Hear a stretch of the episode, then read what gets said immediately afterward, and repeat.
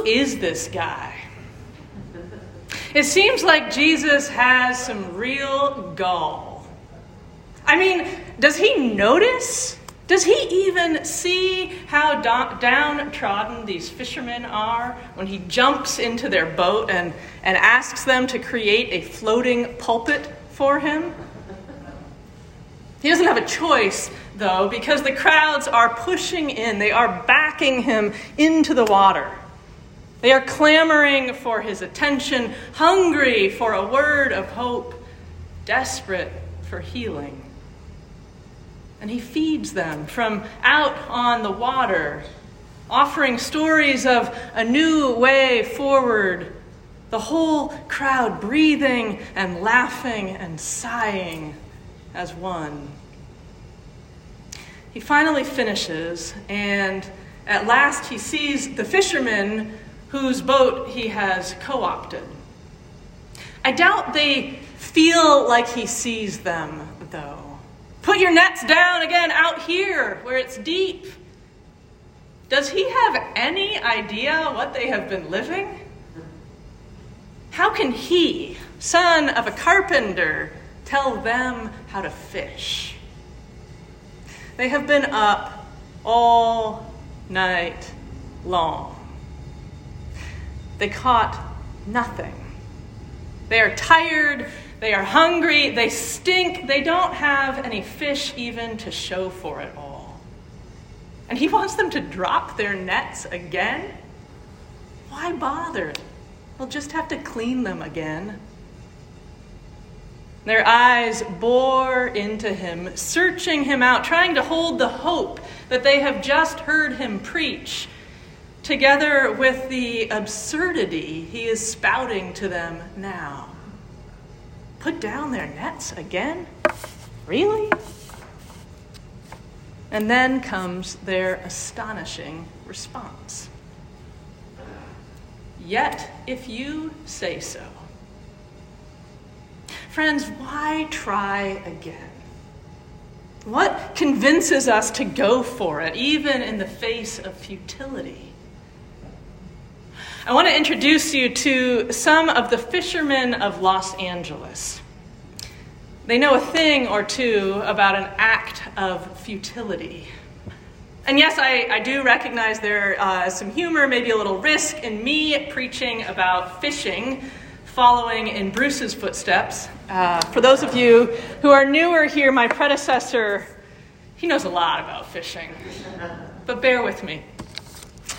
I, uh, I happened across an article on these fishermen this week, and I was so curious what their deeper stories might be.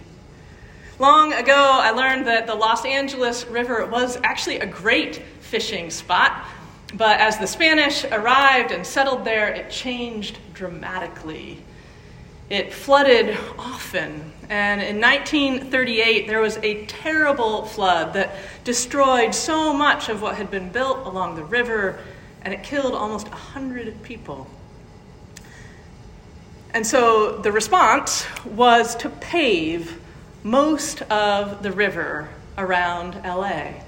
two hundred seventy-eight miles paved, together with its tributaries, to prevent another disaster, which seems to have been successful, though now you can hardly imagine it as a real, living river. But then, two years ago, everything changed again. You know this.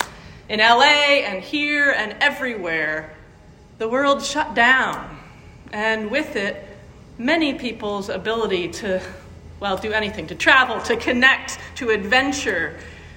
And people were especially stuck at home there in the sprawling city.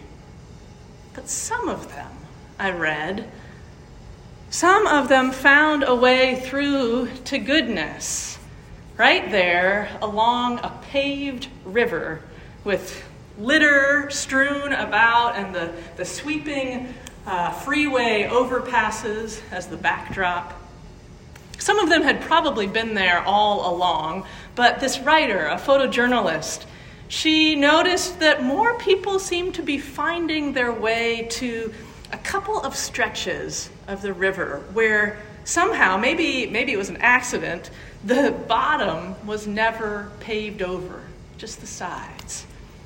And because of that, trees have grown up there in the shallows, and, and birds and fish have created this strange urban home there. People walked and biked along the river, but they also fished. They, they reclined on these massive concrete slopes, and they, they carried chairs out onto little paved islands, and they they practiced their casting in these huge empty concrete pools. They came, they figured out how to connect at a distance, how to find some beauty, and maybe catch something. Here's the question that I would love to ask these urban fishermen. When everything had gone belly up, been shut down, barred off, what made them try again? What makes anyone try again in the midst of widespread futility? With, with such uncertainty that it seems at best like a big gamble, if not outright foolish? Why try?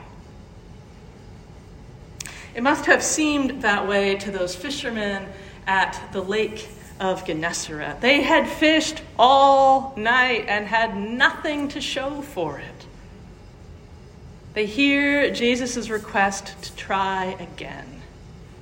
They pause and they answer, "Yet, if you say so." Their words are appealing, and yet they seem like gravel in my mouth. Many days I want to do what I do because I say so. I want to believe that I know, that I am in control, and I can predict what's going to happen. At least, at least that's, that's what I think that I want. The way of these fishermen and their trust in Jesus' words is a tender thing. It's risky in where it pulls us, in asking us to step out into what may feel like unfounded hope. But something grabs their attention, makes them reconsider. They had only just met Jesus that morning, when he stepped into their boat. But his reputation precedes him. John the Baptizer had been telling folks all about him, all over the Judean wilderness. Coming out of his forty days wrestling in the, in the desert, Jesus has been teaching all throughout the region. He's driven out demons rather spectacularly. He's healed the sick. He's told incredible stories. They've heard about him, and they've heard from him a little bit. And now this, now his direct invitation. Why do they listen? How do they trust him? How do they list their litany of failures and then finish with, "Yet if you say so"? I don't have the answer, but I have curiosity, I have longing. I don't presume to know what shifted for the pandemic fishermen of L A, what led them out into the beauty, into this makeshift way of being fed, nor do I want to put our story on them. But I wonder, just as I wonder about the Galilean fishermen, How they how they agreed and dropped their nets in the deep. What happened when they let this wandering teacher's words wash over them as they were sleepily lying there in the boat? Did they daydream? Did they let the words settle in, imagining what this kingdom of God might mean for them? In their exhaustion, could they let down their guards enough to sense the unlikely presence of possibility. Maybe more importantly, what changes with Jesus in the boat? There is some sort of shift. Mystical, powerful, mysterious. Call it what you will. The wild thing, though, is that we don't even have to invite it. He jumps in. We can start by simply acknowledging God's nearness, recognizing this presence of love, tipping our hat to the possibility that we are not alone, that we are accompanied, not just in feasting and in so-called blessing, but joined also in the melancholy of apparent futility and failure.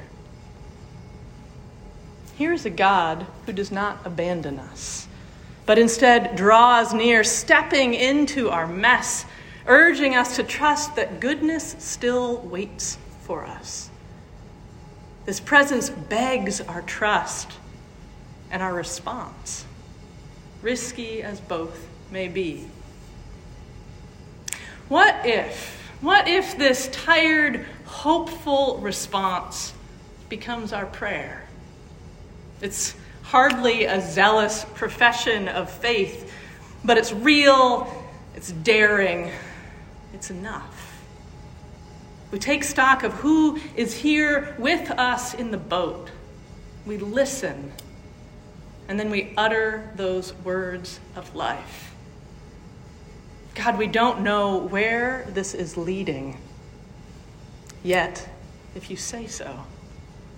We don't know how this could possibly work, yet, if you say so. We have so many doubts and a lot of rants and even more questions, yet, if you say so. Yet, if you say so, we will try anyway. Yet, if you say so, we will step into beauty again.